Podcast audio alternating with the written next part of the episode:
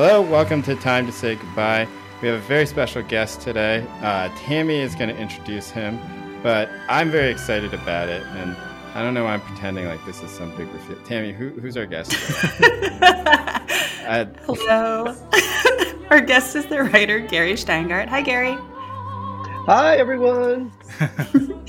Do a quick intro for Gary. So, you guys probably already know, but Gary is the author of the memoir Little Failure and five novels Super Sad True Love Story, Lake Success, Absurdistan, and the Russian Debutante's Handbook, and the brand new pandemic themed Our Country Friends, which we'll talk about today. In October, Gary also wrote a very moving and extremely personal, but still very funny essay in The New Yorker called A Botched Circumcision and Its Aftermath, which kindly shouts out TTSG. Thank you, Gary. Um, Gary is a New Yorker who grew up in Queens after immigrating with his family from Leningrad, which is now St. Petersburg, in 1972. If you've read his books or essays, you'll know that his worlds are populated by immigrants and second gen kids from everywhere, especially Asia and the former Soviet Union. Jay's reaction upon reading Our Country Friends was, How does Gary know so much Korean? Welcome, Gary. hey, welcome. Hey, welcome. How do I know so much Korean? You're our first guest that's drinking a martini while recording the show. So thank you for that.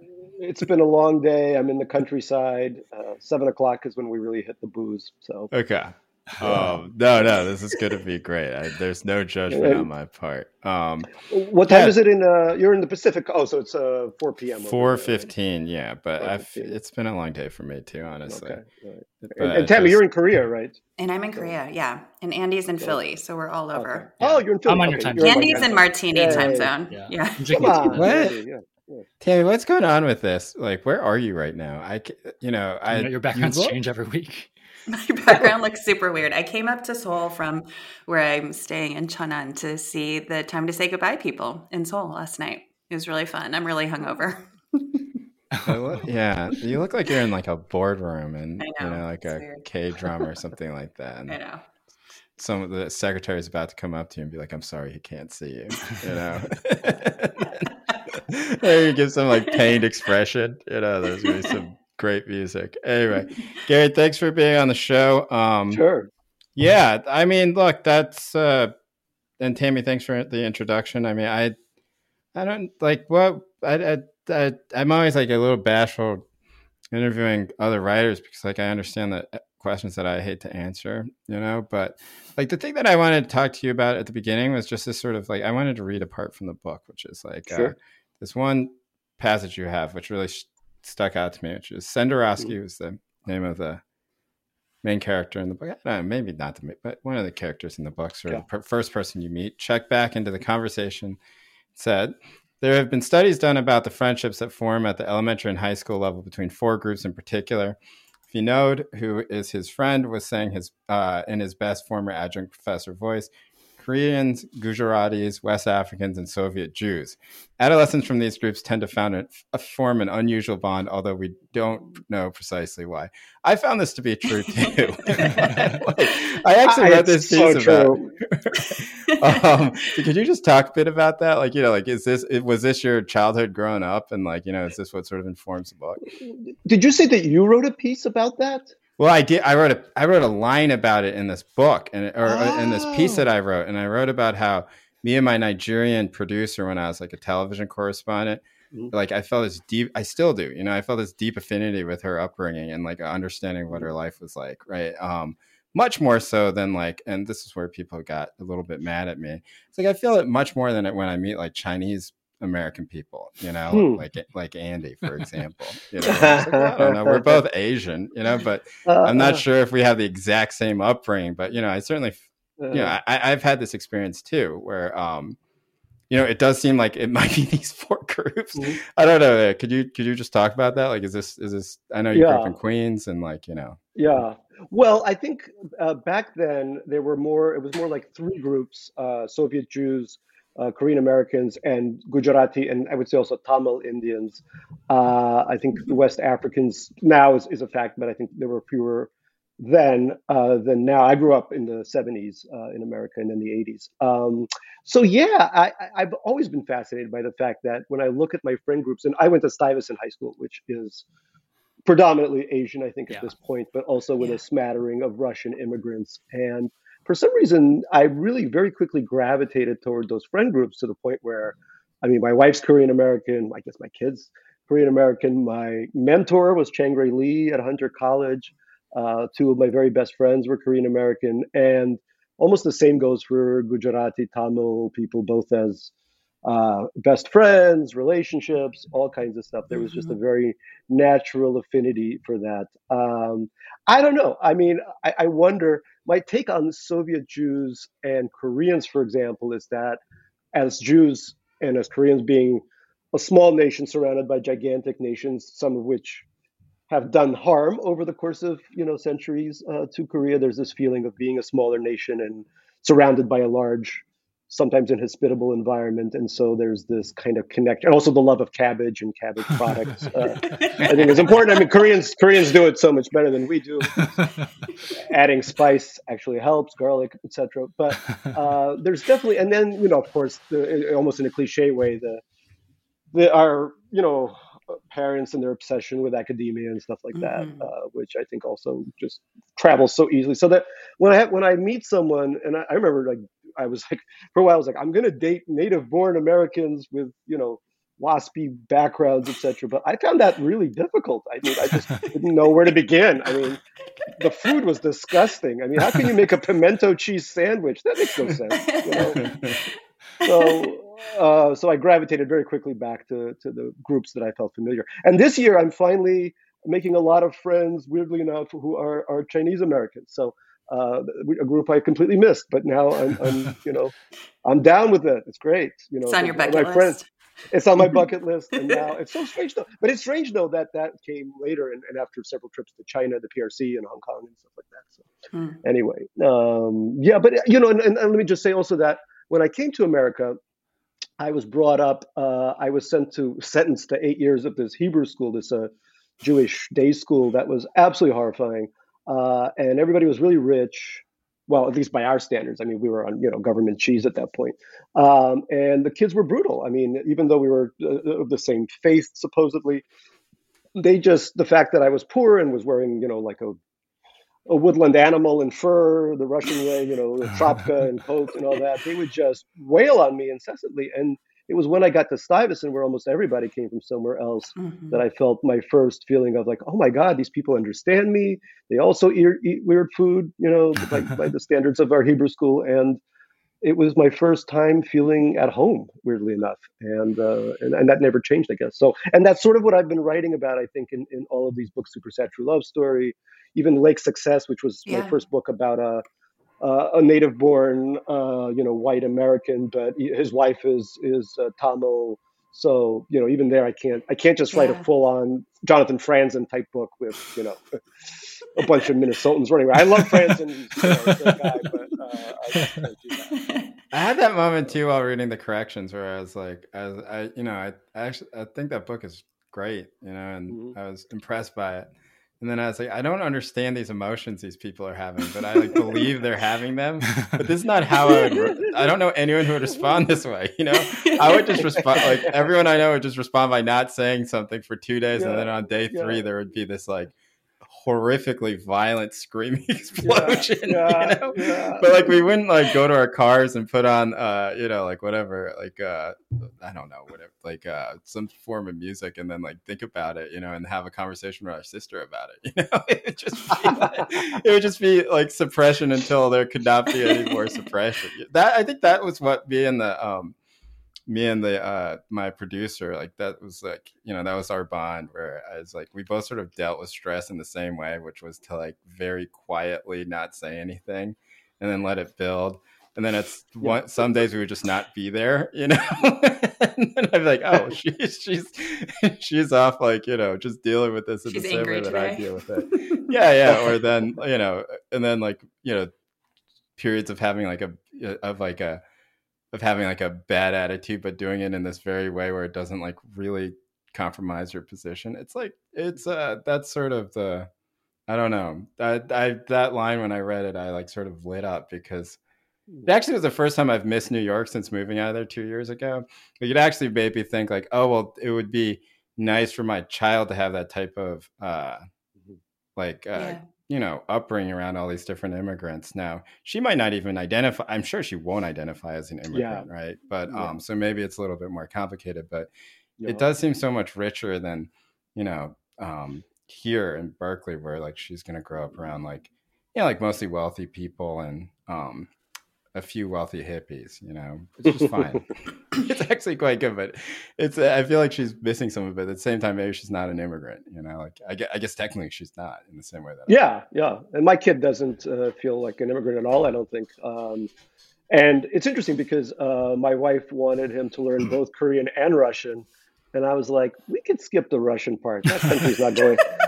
that country's got no future. Let's just concentrate on Korean and and we it was really interesting because so he's really he's learning Korean really well. He has a great teacher, but for a while my wife had him go to this Russian school in Manhattan, uh, and it was also Russian, but it also had a Mandarin component, which was really funny. And then we found out that Ivanka's kids were going to that oh school, oh so we were told. but so I decided one day to drop into the Russian class, and it was this really young, uh, very kind of uh, personable, very attractive teacher. She was in her twenties and I go in there and she's talking to the kids. And the first thing I notice is she's wearing this um, pin, and it's the um, it's the um, it's the symbol of Saint George, which is also in Russia a symbol for the conquest of Crimea. So you wear this; it's like a MAGA wow, hat, yeah. you know. Mm-hmm. Uh, wow. And yeah, it, it, means Crimea is ours partly and she began to talk about today is the uh, it's the uh, day of the uh, the victory in the Great Patriotic War, World War II, which is fine, you know. Uh, but she says today is a day we have to honor our government and our president Vladimir Vladimirovich Putin. Wow. And and I'm like, and you know, and it's a room full of these three year olds who are all like half of them are I think half Korean, half Russian, or half Chinese or something. You know, all these adorable kids whose mom or dad send them to this school, and it's like holy shit, it's oh it's indoctrination. So I sent an email to Masha Gessen, whom I know, and I said, you know, Masha, do you think am I right here that this is crazy? She's like, pull him out immediately, you know, just and, and so I told I told my wife, let's just stick to Korean, you know, because it's safer. I'm, I'm actually, yeah. I'm actually curious about that because in the book you have these references to I guess like Russia Gate, like to say like Russia's doing bad things to the United mm-hmm. States. It's kind of this passing mm-hmm. reference. What is that? I mean, I guess I'm curious uh, in a sort of analogy way, like what is your relationship, your sentiment towards Russia? Like, is it the motherland? Is it a place that, as an immigrant, you feel like we got out of there for a reason and we we oppose the government, or is there yeah. sort of like tankiest, like we love that, like yes, we screwed oh, no, up no, the election. No, no. yes, we screwed up the election. We do it again. That kind of that kind of sentiment. No or? tanky sentiments at all. I'm, I'm, I'm very tanky free. Um, I'd rather you know BTS conquer the world than, than Putin. Um, um, it's an interesting question. I mean, I feel the connection I have, the real connection I have, is to the literature, and and Our Country Friends is written in a very Chekhovian. Yeah. I mean, yeah. it's, it's, basically it's it's it's a homage bordering on parody to to the Chekhovian mm-hmm. either play or short story set in the countryside where middle-aged people get together and like, well, where, where did we go wrong? You know, which is uh, a new kind of novel for me. Usually, I'm about young people saying, "Where did we go wrong?" Um, but um, it's the literature that's the real connection for me because when it comes to the when it comes to the country, I, I just see so little hope. The only hope is to leave it as soon as you can before you mm. become like it. I mean, you know, I, I obviously I have a lot of criticisms toward the PRC and and uh, I know that things aren't always rosy in Korea, and, and Modi's government in India is a complete disaster. Uh, but nothing gives me less hope than Russia somehow. Uh, I remember I went to a restaurant in, in, Petersburg, my hometown. This was in the late 90s when Yeltsin was still around. And there was a restaurant called 1913. And I asked the owner, why did you call it 1913? And she said, it was the only good year in Russian history, you know. and that's kind of how I feel about such it. Such a Russian line. isn't that such a Russian line? Right? It's a really good year in Russian history.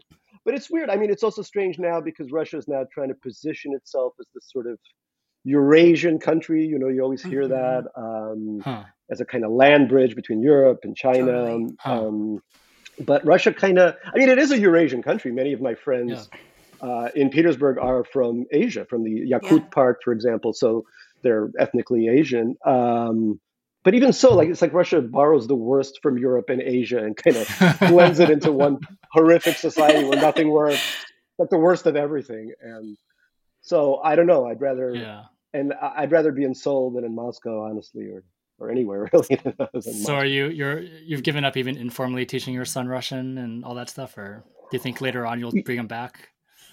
You know what we do that he loves is we watch this really funny cartoon that I grew up with called Nu Pogodi, which means just you wait. And it's this, uh, it's really funny. And, and you, you can watch it, anyone can watch it because there's very little language in it, but sometimes they speak. And it's this wolf, it's the cigar smoking wolf.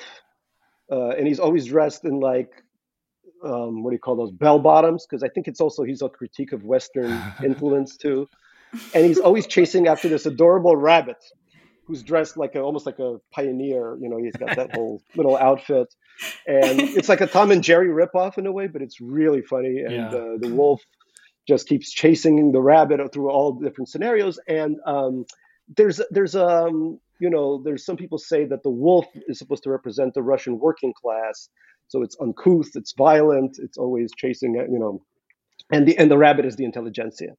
And is constantly being pursued. Oh, wow. So I, I- I don't think my kid is ready yet to uh, you know Yeah. to understand that.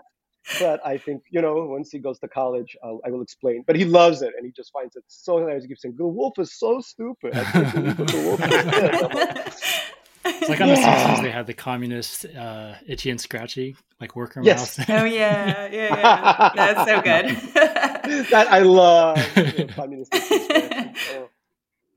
I wonder if we should explain a little bit about the premise of the book because we're kind of talking about it, but we haven't said too much about it. Gary, do you want to just say, like, you know, we've called it a pandemic novel, but what's really going on in the book? What how do what does it represent in the course of your books? Yeah, so this is um, this is a book that where the pandemic comes in. It's it's what I was trying to do is a kind of novel about friendship because all of my first novels, my first novels, like I have so many of them, um, but it started out more with you know the sort of the traditional immigrant narrative where you're trying to understand what the hell happened to your parents and Right. why, why why they are the way they are and who you are in relation to them and why you are the way you are and all that stuff and then sort of progressed to relationships between immigrants which was the uh, the point of super sad true love story with a korean and a russian jewish protagonist uh, and then also the books are also examinations of particular so absurdistan was a book in which i examined oil politics and us foreign policy during the sort of W era, and then uh, Super Sad was a critique of uh, technology and Mm-hmm. all the shit that I thought technology was doing to us and continues to do to us today. Yeah. Um, and so a lot of the things in that book, weirdly enough, came true. Like almost, there's an article in the Guardian about there's I have a tiny line about how Goldsmith in London, the art college, uh, becomes HSBC Goldsmith. uh, it gets bought by HSBC, Right, right, but right. apparently NatWest and Lloyd's are actually buying Goldsmith Oh and my have god. and are firing professors there left and right. So it was like, so the, the Guardian referenced the book, and I was like, because that was just a throwaway line, you know.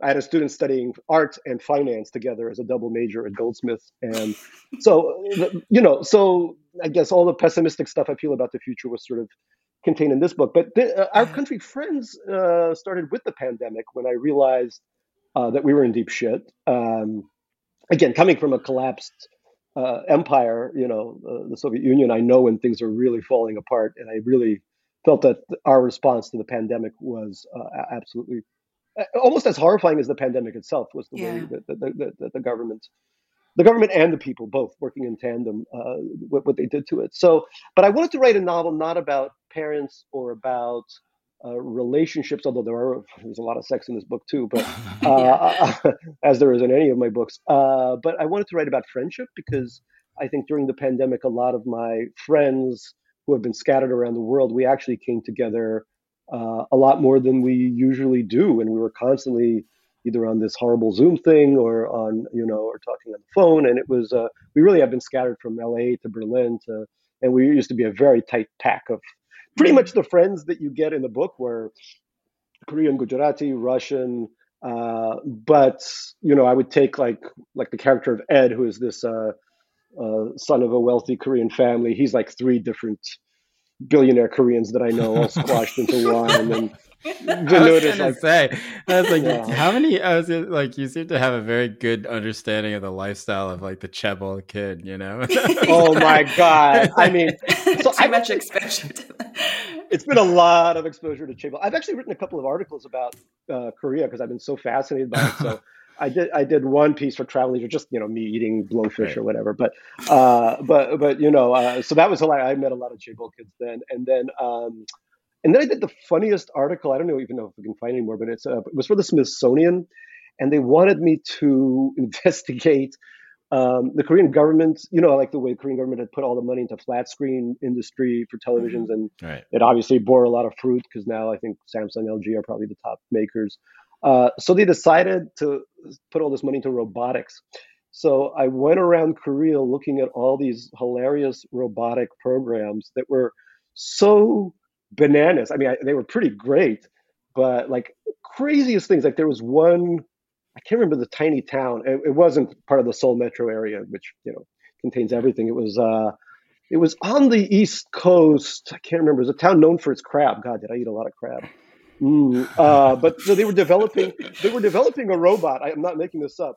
That was designed specifically for the Spanish toreador market.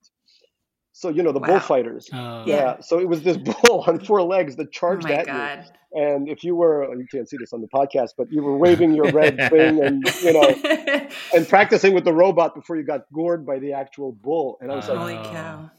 I was like, "Do you think there's a market in this?" And they were like, "We are trying." They were so earnest, you know. People are like, "We are trying very hard to to to make a market for it." Yeah. Like you don't understand. Yeah. like it's gonna. I thought grow. that was wonderful. Yeah, that's, oh, that's. That's great. Yeah, I was actually I was wondering about that because like you know I had this like I always I struggle with this too. It's just like you're, um, whenever you write about anything in a foreign language and then you're you have to make these decisions, you know, and you know, obviously, like there's all these different ranges of this, right? Junot Diaz, like, right, his thing was like, I refuse to put anything in italics, right? Like that yep. was his yep. thing, and I noticed that, like, for this book, maybe this is not right, but it's like you almost didn't explain any of the Korean words, right? And it was, hmm. and like you did it in a way that was very artful sometimes, right? Like mm-hmm. it would be the next, it would be like then you would say like chaebol, and then you would like say in the next line, next line as yeah. part of the thing you would say like uh, you know like a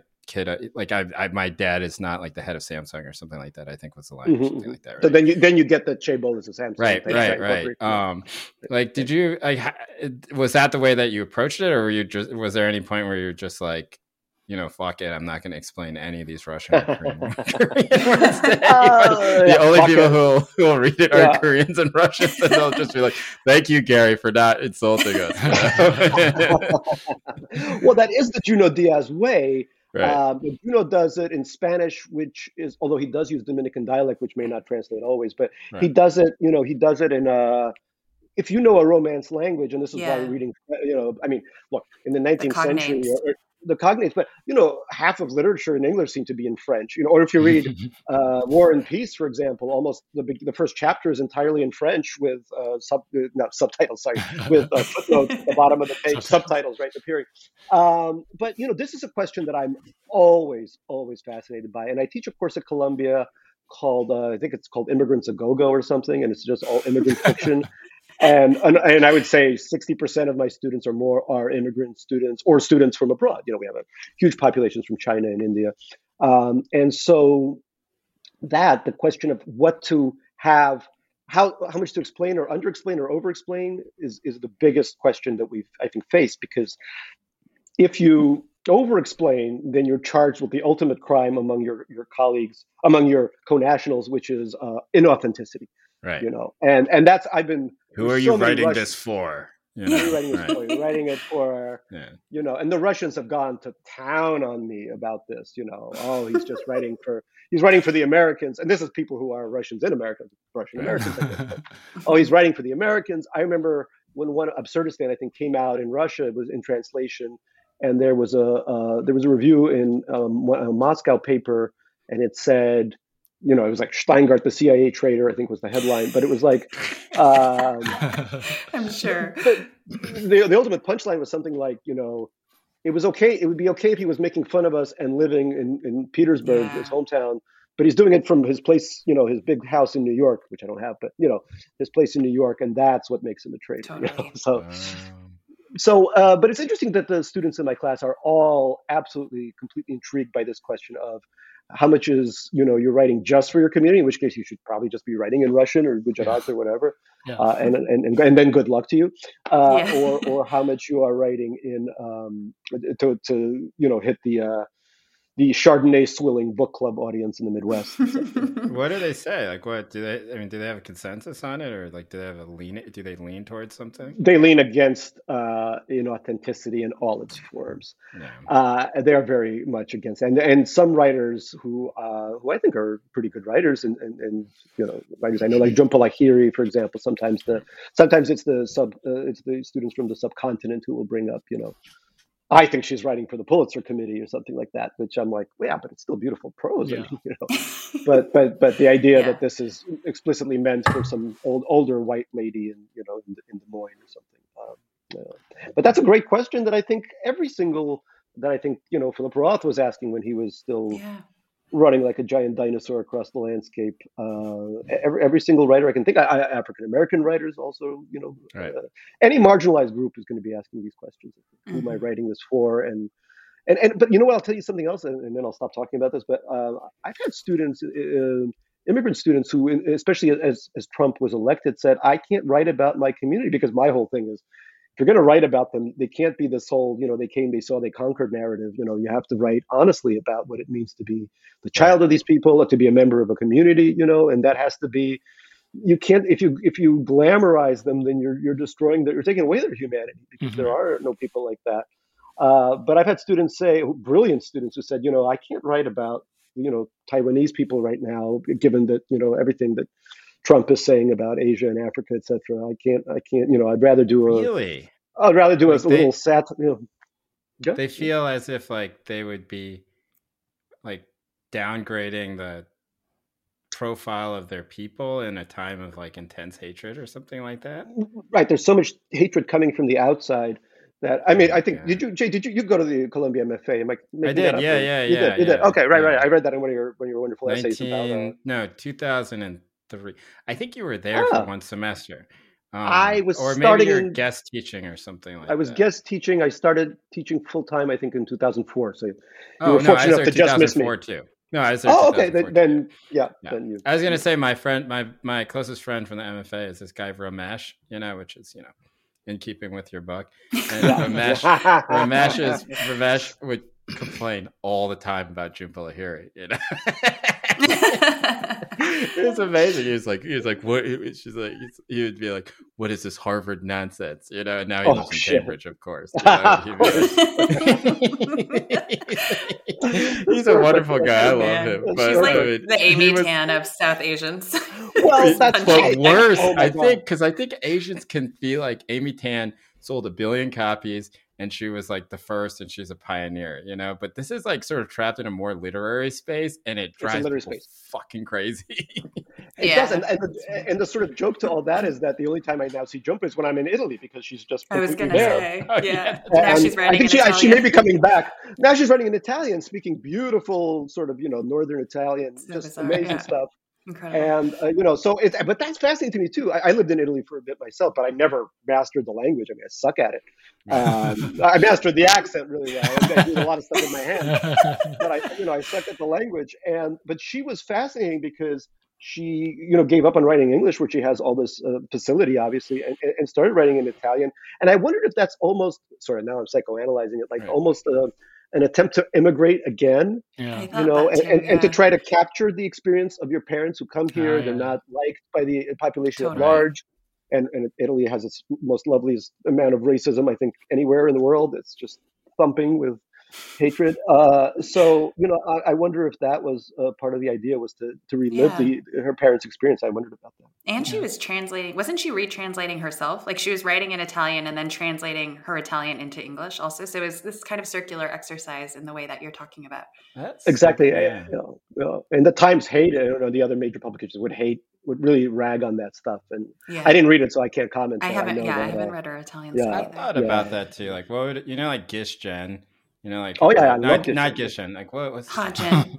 Ha Jin? Like, Oh, Ha Jin. and you read Yeah. because I remember I we read him books. when when I was at Columbia. We read it, and then I Mhm. don't remember who it was, but maybe it was like uh, know, it was one of the professors who had been there a very long time.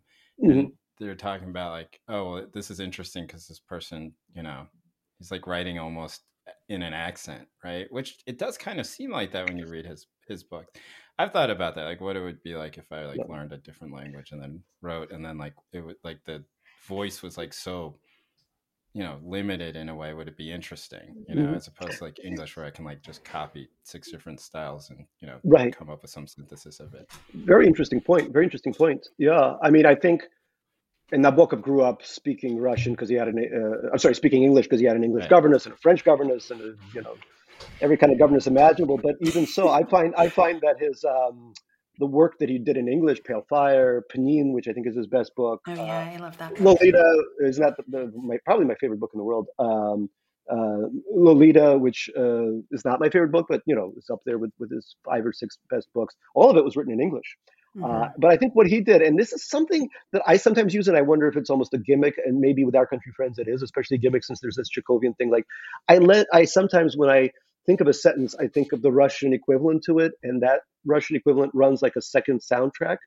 Mm-hmm. And then the sentence kind of morphs into something that's slightly different, does a little bit more of an, you know, almost where, you know, like in, in Germany, you end with the verb or whatever. I mean, there's not not to that extreme, but you know, um, there's a there's a definitely a negotiation between the two languages in my mind because I grew up speaking almost entirely Russian with my parents still only oh, speak Russian to them, right. um, and that's and it feels like that that and that that is the authentic language, and that English, even though that's what I write in, is the sort of layered on language. Not to say that if I wrote exclusively in Russian, it would be great work. I don't think it would be at this point, uh, but you know, it definitely plays a role. Yeah. Well, and I think in this book too, like in the moments where it's just Senderovsky and Masha talking to each other, yeah. even though it's all in English or, you know, yeah. but there's like hints of their kind of speaking mm-hmm. Russian and their kind of secret language within the larger language of the encampment, you know? Yeah. Yeah. No, I, agree, I think I there's a nice tenderness to that. Are you, are you writing that in Russian in your head and then translating it back? Absolutely. Yeah. yeah. Absolutely. Absolutely. Absolutely. And everything, obviously, all the conversations in my first couple of books uh, which focused well absurdistan was set entirely in that part of the world in right. uh, azerbaijan and georgia and all those places so i would um, that was entirely written written pretty much in that language and then uh, all the dialogue we translated back oh but uh, you want to i'm sorry you asked me before about uh, what the book is about so put, put a couple of martinis in the, yeah. Because you're telling you're telling the audience about Masha and Sasha and I'm like right yeah. uh, oh yeah they don't know what that is. Um so right so it's this guy Sasha who like me lives in a house half the time in upstate New York and he has these five guest cottages. In reality I only have one but you know it's nice to dream. Uh, and he is so he's a kind of failing Russian novelist and Masha is his wife. Um, who's also Russian, uh, uh, who is a psychiatrist, uh, and, and, she deals with primarily with elderly Russian immigrants who have fallen down the conspiracy kind of dark web, QAnon type of thing, which almost all of my relatives have done. Mm-hmm. And then they have an adopted girl from um, from China, from northern China, called Nat Natasha, who is sort of gender fluid, and then he invites five of his or a couple of his best friends from sort of the Stuyvesant High School type of place, which is so there's Vinod, who's Gujarati, and he's kind of a, also a failing writer, but there's a lot of stuff between him and Sasha. And there's Karen, who Vinod has always been in love with, Karen Cho, who's Korean American, who has developed, who's become a gazillionaire through this uh, app that she's developed uh, called True Emotions, which makes people fall in love with them. And then we have the native born Americans coming in, and we have a, a, a woman named Dee Cameron. Haha, like did the Cameron get it? Uh, uh, and she is um, kind of a. You, you, you, oh, sorry? Just got it. Yeah, you just got it. Oh, okay, good. Yeah, yeah, yeah. That's that's cool. That's cool. little little Boccaccio humor there. Um, uh, so Dee Cameron uh, is an essayist, who is supposedly of the left, but also flirts with the far right all the time. Um, you know, when she feels like her sales are falling off.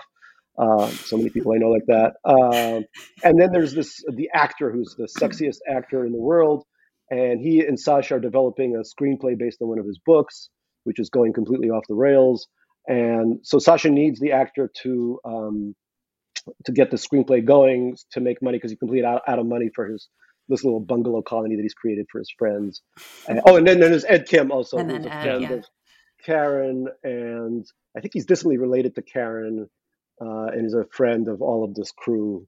Um, and he's this he's the son of Chaebol. So he falls in love with Dee, and the actor falls in love with Dee. I think everyone just falls in love with Dee, and everyone falls in love with the actor. I mean, so it's it's Yeah. also played as a as a kind of midsummer night dream kind of sex farce too. It's got a lot of things happening here. a lot of good food too. I have to say. That's a good description. Yeah. It's uh and um yeah. So is there anything else? No, I think that's a good introduction. Thirty minutes into the podcast. Now people know what the Sorry. no, no, no, no, no, no, no. That is not your fault. We should it's have the explained perfect it arc ourselves. for our podcast, Um, actually. also, I don't think I don't It's think that the conversations we had were necessarily dependent on Yeah. knowing no, right and we won't give away anything in the book because i think everyone should read Yeah. it i i love the book uh, Oh, I thank you so much. i want to say I Yeah, mean, it's I, very funny. I felt Yeah, it's great. first of all I, la- I i i never do this but i my kid my kid and my wife are out of town and so you know i've been total degenerate for the last three days but you know and uh two nights ago i just read i read the whole thing in one sitting you know it's not Hmm. really a short book and then it was like two in the morning and then I felt free, like this immense freedom. I like, it doesn't matter. Wow, freedom from I'm my- freedom from my I'm words. watch an hour of poker instructional videos, and I'm gonna go to sleep at three o'clock in the morning. It's like, I don't care. That's- That's how this book, book was meant to be read. You know. no, but it was it was very engrossing, you know, and it was uh um you know the obviously like the humor it's something you're known for but yeah it was uh the inve- the sort of interrogation of what it is what it means to be like an immigrant who is in their 40s and 50s i found to be like totally you know fascinating it's certainly something that's not written about quite a bit now No. it doesn't like i this is the first real account i think i've read of it right like it's Yeah, uh yeah. it's always a kid looking at their parents know, right know. it's always a kid looking at their parents and this is leads to some of the stuff that i think like you know like i at least personally don't really particularly like about immigrant fiction which is just like you either have like a valorization of the parents right or you have like a uh or you have a condemnation of the parents that is Yeah. quietly also a valorization of the parents right like and, right. Right. um it's like how much did we struggle right and then there's like yeah. this sort oh, of like God. uh, yeah, like this sort of like overwrought, like you know, like uh, I don't know. I I, I thought about this. I think about this all the time. It's just like, well, how do you actually tell these stories? Where it's like, well, we did struggle. It wasn't great, you know, like Yeah. being like, but then it's just like, well, it's it's become so central in the storytelling, and every detail becomes mined for a type of thing. But the story, of, you know, the thing I've never read is like, well, what is it like to ha- be you know, Masha and Sasha, or to be mm-hmm. Ed, right? And to have, or with Masha and Sh- Sasha's case, to have this kid who's obsessed with BTS, right? And then Yeah. trying to figure out, like, well, how much of, how do we, with this uh, sort of transracially adopted, I guess is a term, right? Like adopted child, like, how do we, what culture do we impart on them? And then there's this sort of like strange compromise, and that happens throughout the book where she actually starts to learn Korean from the Karen Yeah. character, right? Like, so I found that all to be fascinating. I mean, it's the type of thing I, I don't know. I'm like your perfect audience because I'm You are. 40 yeah. I'm pretty like 41. I think we hate the same type of immigrant stories, and then I, I like, think we really do. Yeah. I was like, who is, you know, who is like? There's never been a book about me that you know, except the one, you know, the things that I try and write about myself, which you know, obviously I don't, you know, I don't want to read. you know, so- um, it was this. It's this very strange uh place. I just, you know, I don't know, like. uh was that I don't know? Was that like? is that like you said you wanted to write about older people? Like, was that what you set out to do? Absolutely. I felt that, first of all, I felt that, I mean, it's, look, it's been what, 30, almost 30 years of my, of these friendships with, you know, casts of hundreds of people that we've always known each other, you know, um, who really fit all, you know, who, if you ground them all together, would form some of these characters. And I, I do feel like there hasn't, you know, there's sometimes there's a book or a um, television show where a bunch of native born Americans, and then there's like one Asian friend, you know, Right. Yeah. uh, right? But um, you know, I've and this is probably why I listen to your show. Well, one of the many reasons I listen to your show is like there's nothing for for these slightly aging uh, forty, you know, and fifty year old uh, immigrants, uh, and, and, you know, um, and and it's different because you know Russians also don't Russian men don't live that long, so I'm already you know, I'm I'm 90 in Russian years. Um, uh, but you know, there's there's nothing that talks about our experience, and this experience is very real. Um, you know, if you look at, at a lot of New York metros, it often New York, sorry, American metros. God, the New Yorkness of my of my point of view. Uh, but yeah, there's a lot of, of people who are just it's just different immigrant groups um, and, and and people who form the majority in fiction or have formed the majority in fiction are kind of a minority. Like we have a couple of friends who are actually they're all, I, I, I have like two wasp friends but they're separate from my other group of friends but for the most part you know it's, you got to be at least jewish Your to token get wasp to friends. my token wasps yeah my token wasps. they teach me about how to apply mayonnaise to Yeah, things right. and, you know, Right, right. wonderful Peanut butter people jelly. but, Boats. yeah peanut butter and jelly yeah Yeah. but i Do thought you, that this um, book you know, mhm.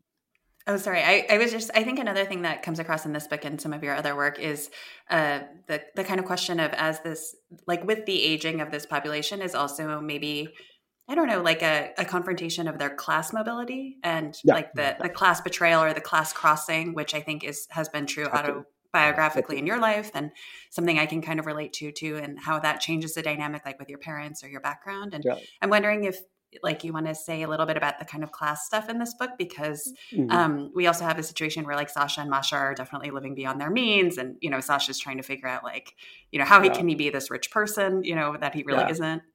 Yeah, it's true. No, I think class is uh, absolutely uh, integral to this, and and you see this playing out, for example, with my alma mater, Stuyvesant High School, right? Where, and my kid goes to a, a kind of G&T school too, where Uh-huh. Thankfully it's not th- th- that one. That school is pretty diverse. Uh, one of the few schools that really does not completely, but begins to mirror New York's populations. Hmm. Uh, but yeah, the the question of immigrants. I mean, Stuyvesant at this point is even less. You know, is even more uh, immigrants, chiefly Asian immigrants, but you know, with, with some smattering of Eastern European immigrants and uh, and other immigrants too. And these, you know, we've all. I remember in that school, we were. I mean, we were just primed by our communities, by our parents. I don't know who, but we were just. I mean, the competitiveness of that was so ugly. We were just out to kill each other. Mhm. I remember people sabotaging each other's Westinghouse experiments so that they wouldn't win the Oh prize. I mean, it, it- it- it was a, it was a level of insanity. And I, you know, I still remember my average. I was a terrible student, well, by Stuyvesant standards, 86.894. I still remember my goddamn Right. average to this Oh day. my god! Because that school, I, I mean, you could have had it tattooed on your forehead, you know, because our parents were, you know, they'd kill us if we didn't do well. And I didn't do well, I, you know, uh, by, by, by those metrics, I mean. Um, and so, I, I mean, to me, this this the, the class aspect, the fact that we were sort of raised to succeed at all costs in this country, and you know, and for many of us, I think, especially you know, uh, uh, Russian immigrants, I think even more right wing than any other group. Maybe I don't know, Cubans, usually people from former socialist countries, Yeah. but Yeah. Vietnamese for sure, Vietnamese for sure. Um, but you know, we were, you know, it's almost like the fact that this country had a history of of horrible things done to from Native Americans to African Americans to all these other groups. It, it didn't even exist for us. It wasn't part of the. It didn't compute because you know we were poor. Now we're going to be rich, and by any means necessary, you had to cross that divide. Uh, and then now, you know, I mean, obviously there's there's a reckoning for for other groups as well, but for, for non-immigrant groups. But um, for us, it's very strange because uh, speaking as a Russian, which of course is different from Asian groups because we're not, you know, we can fall into the the you know we, we're technically white. Although I know all these Russian writers who are trying to prove that we're not white, which is you know it's a little bit of a stretch. I know we're Eurasian, but you know, um, I'm not sure that's going to fly. But um, you know, there's uh, there's this there's this. I think there's a reckoning now that even my generation of Russians, especially, is loath to do many of them, but some are beginning that kind of dialogue. But it is based on class, on and even now, you know, there's uh, you know, like I remember even within the Russian community, like my parents would talk about Brighton Beach, like it was this lower class place, you know, Right, it's- Wow. it's where, where the Odessa people lived and the Moscow and Petersburg people were in a part Yeah. of Queens that you know wasn't much better. Actually, I, I preferred Brighton Beach because it was so cool and you know just bustling with caviar and stuff. So, uh, but yeah, I'm, I'm, I, I'm. This is a fertile time, I think, to be examining all of these issues for all kinds of different immigrant groups. Yeah, you do you like sort of in the book you sort of write about it in this way that I thought was really great, where it's about like things that you find in these sort of fancy places upstate, you know, like these kind of like little groceries and stuff. Yeah. I don't know. As, as, when I was in my twenties and early thirties, I spent a lot of time, I think close to maybe where you are, but like you know, in Mhm. Woodstock.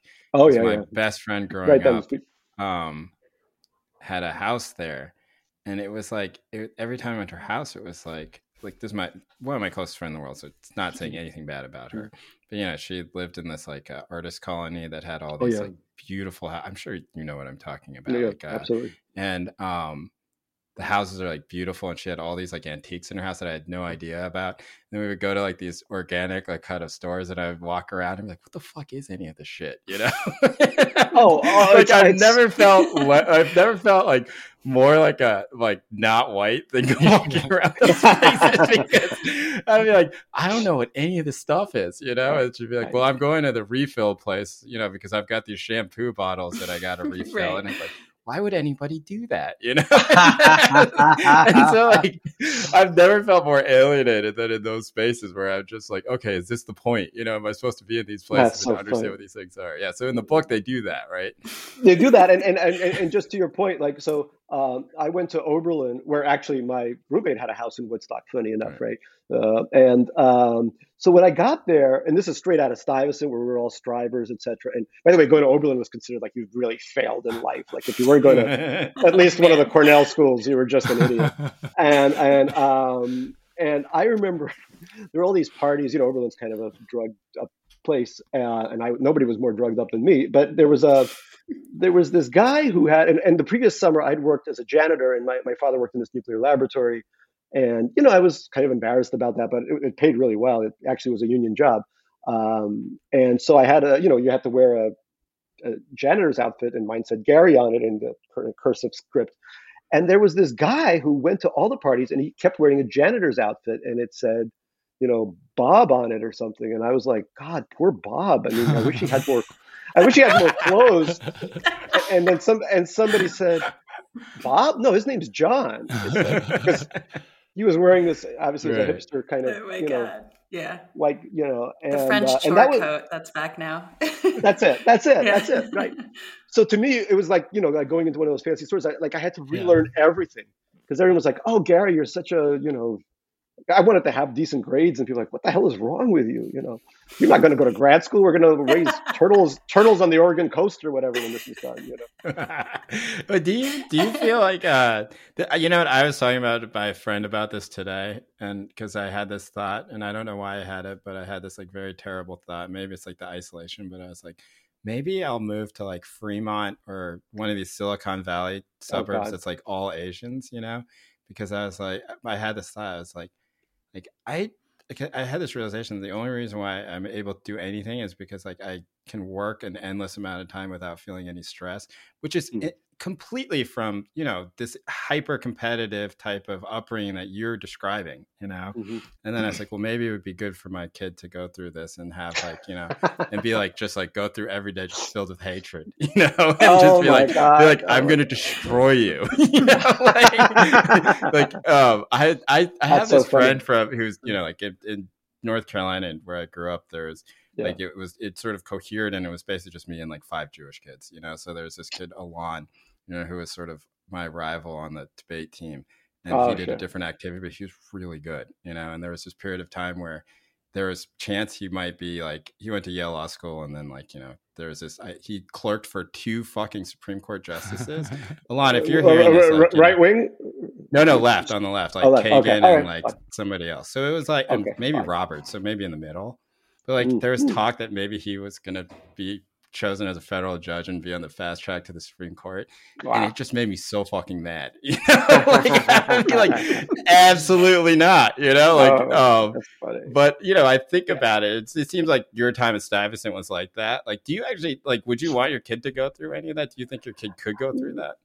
Well, my kid is right now. It's so funny that we're even talking about this because he's eight years old. Who knows what he wants to I do? know. Poor guy. It's, it, I know we're yeah, the poor guy, right? Um, but he does love, love, love math. I mean, he is obsessed with math, and I hated math.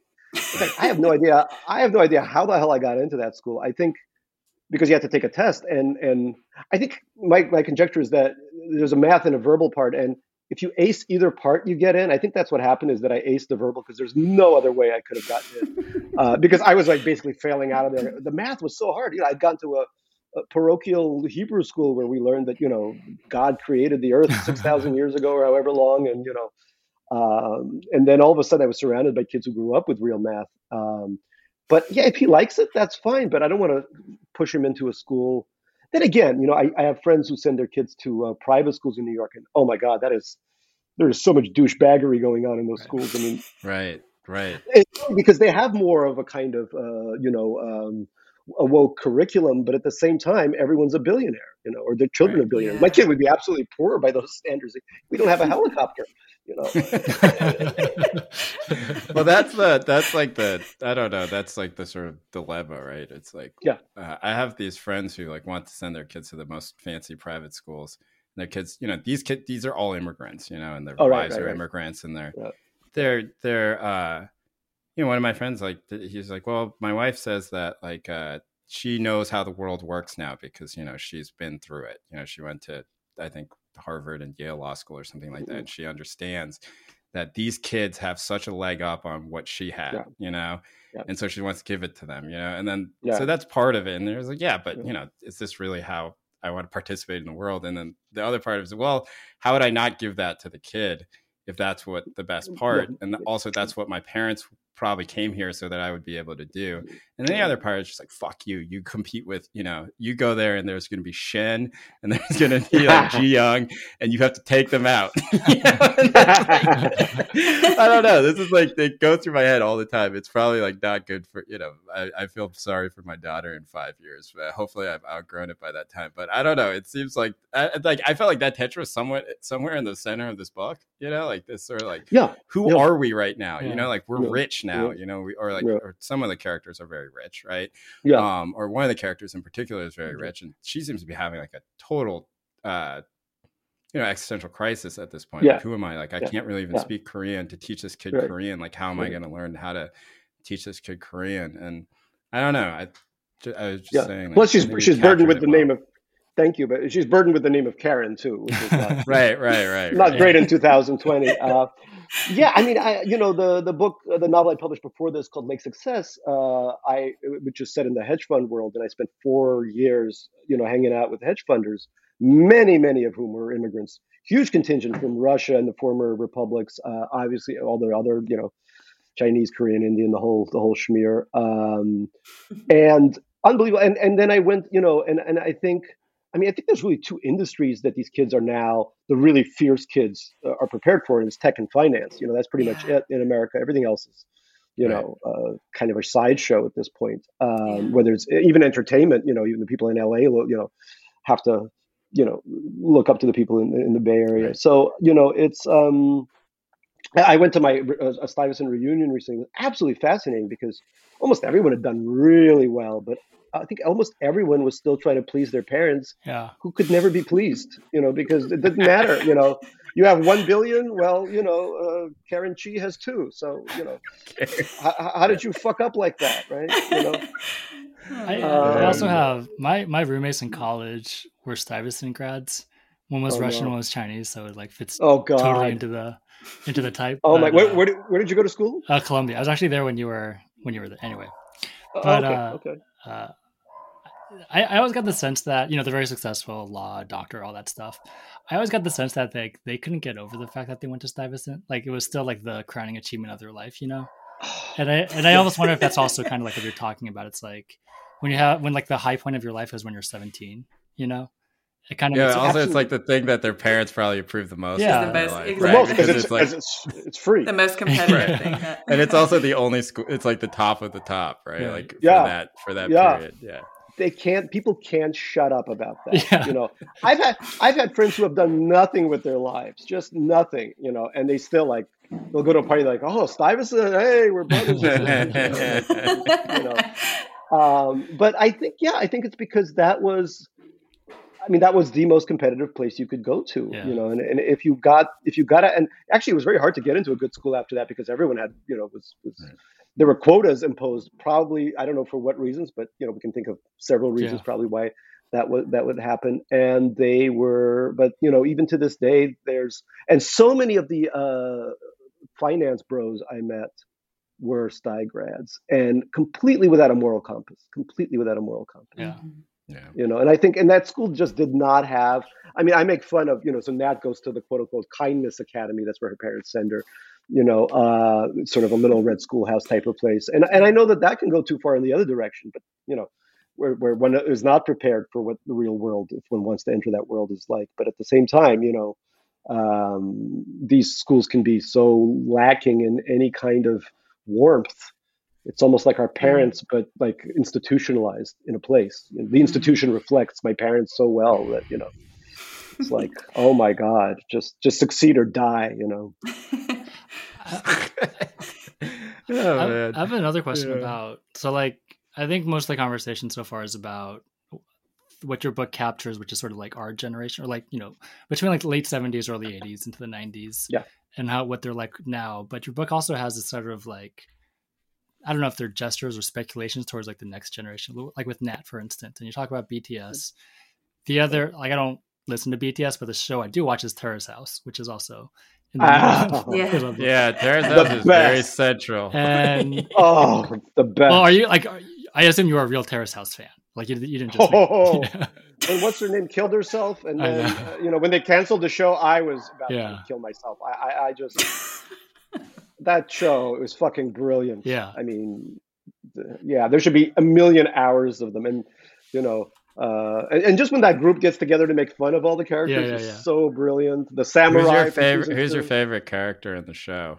I think I like the what's his name, the, the lonely samurai, or he had a he had a funny tag. Taichi, uh, I think is Taichi, but what's his name? But the um, he was the something samurai, the sad samurai. I can't. I, I got to look it up. But uh, the way he was pursuing all the women on that show was, uh, and that season was was just too much. It was just and and you know, and the way he would ruminate about it, he was like the saddest person. And then he finally got one of those, got one of the, his co-stars, and I don't know, I, it was the the most fun I ever had yeah. watching anything.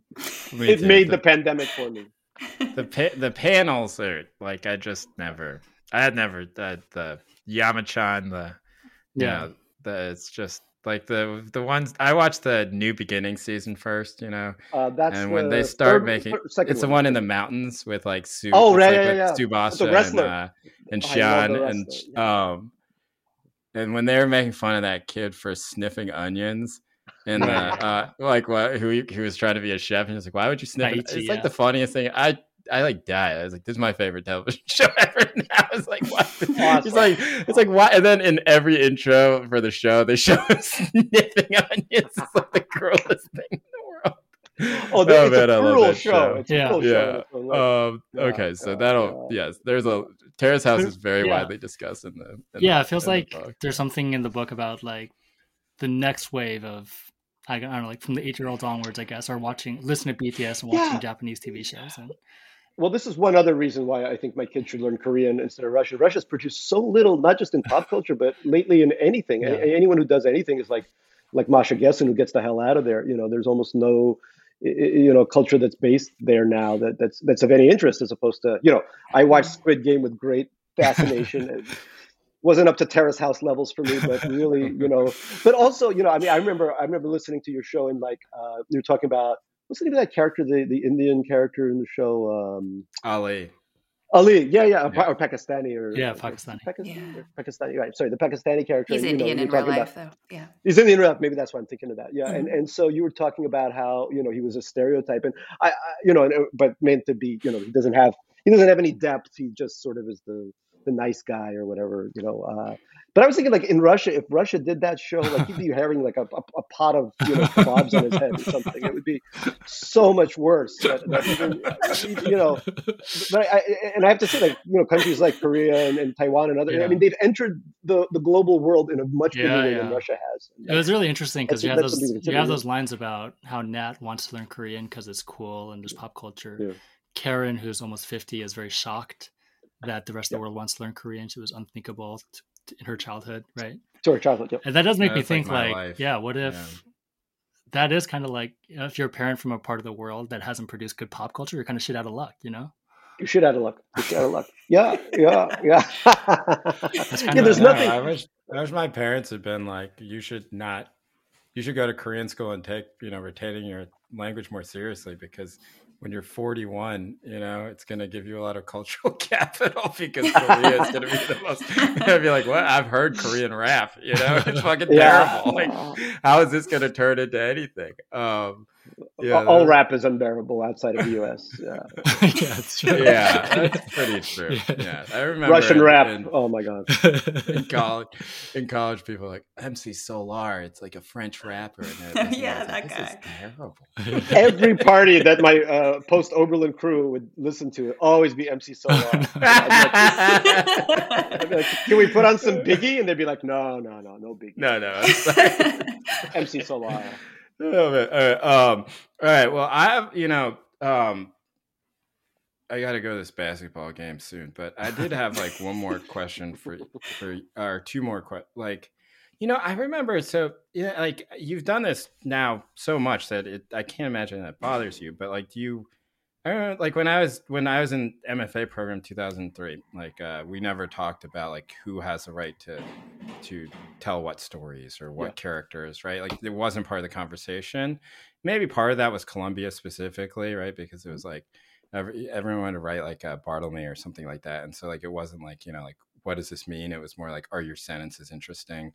Right. Um, and uh, I think that was a great education, by the way, much more than that. But I remember like. Oh five years later, I mean, I don't know if the MFA was a great education, but it was better than like me having to sit there and be stared at and being like, you know, like, what are you saying about your culture? And me just being like, fucking kill me, you know, like I'm 23 years old. I don't, I haven't processed any of this, you know, I just want to be famous, you know, not have to work very hard. like the, the, um, but I just want to be famous. the, I met this, uh, you know, I started, I, I was, I uh, I think it was around 2010 or something like that. Just dating this girl who was, uh, you know, had gone to Iowa and was doing like a Stegner fellowship. She's very nice, but like I talked, I asked her what they talked about in the Stegner, and she was like, "Well, we talk a lot about the politics of the story and like you know who gets to write what." And I was like, I was like, it was so foreign to me, you know. I was like, I've never heard that before. So, in this, you know, you've written more more than one book with Korean characters, right? Like with uh with sort of and with like what I would say is like a very confident assessment of what these characters think, how they think, right? Mm-hmm. And do you feel nervous about it ever? Like, you know, like do you do you worry like did I get it right? Like like are these thoughts creeping in your head more than they might have like five yeah. years ago? Did you research? So I would what? Well, do I research? I mean, I have to say, I mean, there's more Korean stuff in my life than than, than any almost any other stuff with with probably Indian stuff second uh, because of my you know, all the all the Indian friends I have. Wow. Uh, but but you know I'm very careful. Like I wouldn't write uh, a Chinese character, Chinese American character. I just don't know enough about that culture. Maybe now I will. Then I'm making all these good friends. But no, no. You really have to. You really have to spend not just years, but I think decades learning about someone else's culture before you can confidently make any kind of assessment. You have to learn what makes them tick. You have to really do almost like an actor. You have to enter their mind. You have to look for you know and i'm lucky in the sense that i have some you know some commonalities as an immigrant but i won't i don't take that for granted. I know these are obviously very different cultures. Um, uh, but for me you know it's it's it's not just quote unquote research. It's really entering a different a different life. Um, at this point i'm almost you know, like I, I know more about 40 something Koreans than I do about 40 something Russians because I don't know that many. I have friends in Russia, but they're in Russia, you know, and that's its own that's its own world. I can sort of, I guess, write about their lives if I, you know, was to set a book in Russia. Um, but you know, which would be kind of a funny also satire on kind of you know yuppies in this poor, right.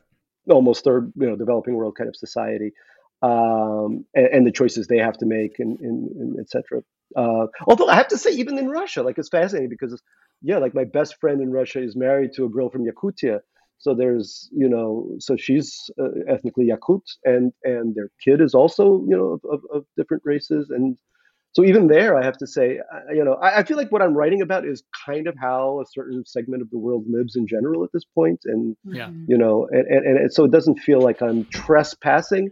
And I have to say, I mean, I'm sure there's there's Koreans and Indians who are upset by my portrayals, uh, but uh, you know, I hear more flack from fellow Russians than I do from anybody else. Uh, and you know and maybe that's you know that's the that's the ultimate sort of statement on, on, on how people react to things like that yeah i don't know i didn't did you have tammy i thought it was pretty good you know I don't know the, The Korean portrayals. Korean parts of it. I was oh yeah. I did text Tammy and I was like, "How does he know?" Yeah, Tammy told you the video. I was like, "How does he know all this stuff?" You know? well, again, years of this shit, but also, um, you know, I also have, you know, great uh, readers. So whenever I finish a book that has characters from different places, I'll go to like, you know, Cathy Park Hong, who I've known for Right, decades, or any one of these people. Suketu Mehta does all my Gujarati checking, you know, and he's like sitting there, and he'll bring up like tiny things, but they're important for me to get right, you know. Right. Um, so yeah, I definitely will do that. I'm not just going to send that out into the world and think, okay, I, I think I know everything, and I, I definitely want people to look look at it. and Right, and right. people come to me whenever anyone has a Russian character, which, which also often veers into horrible stereotypes. you know, they'll they'll send it to me, and I'll be like, well, we don't, really eat bears, but you know, other than that, it sounds great. Bears eat us, you know. You have your own crew of sensitivity readers. yeah there are there are so yeah there are readers for every single thing you know i had a, somebody who was uh, gender fluid look at the nat character and make sure that that was i mean there's stuff that can be done and, and, and some people would be like oh screw that you know i know everything and i you know i gotta fly by the seat of my pants this is a work of art fuck you but i think you know if i can get something a little bit more right you know then Yeah. that matters to me too um, Yeah, that's great. Yeah, especially since it is such a bomb when I don't know when somebody does get something kind of weirdly some small detail wrong. It's like worse than them. You know, it's almost worse than you thinking they're right. The per- the writer is racist. You know, like I think I would rather like if somebody I'd rather read like a racist person writing about Koreans than me thinking, wow, these people really know Koreans and they hate them. You know, they're like right that somebody writing very sympathetically and like getting like six details wrong that are like very obvious you know? I'd like, like, don't patronize me you know? Um, which is a stronger uh, emotion um do we have Oh, by the way, that, other- that, that, that reminds me, uh, uh, uh, Krys Lee, who I know, Tammy, you know, we just had dinner with or something, right? She was really great as a reader too. There was something about the Chaebol, the Ed Park, Ed Kim, Ed Park is a friend of mine, uh, the uh, the writer, The the, writer writer, and Ed editor. Yes, Yeah. oh yeah i did think of ed park yeah. when when ed showed up Not- and i was like nothing to then do. i was like no. ed grew up in buffalo in Buffalo. I know, I know. No, Ed has nothing to do with that. But uh, Krys, Krys corrected some stuff on the uh, on Mm. the Ed. Yeah. I mean, she lives in, in Seoul, so she was the perfect person. I can't remember what the hell it Yeah. was. It was. It was good. I was like, oh, thank you, Krys. Oh, that's funny. Yeah, this is Oh, the yeah. novelist Krys Lee for folks who, who haven't read her stuff. Oh yeah, really great. okay. she's yeah i didn't think it was ed park either but i did think oh maybe that is ed I love the name Ed. It's such a great immigrant name for an immigrant kid. There's like so I'm many Gary. of them.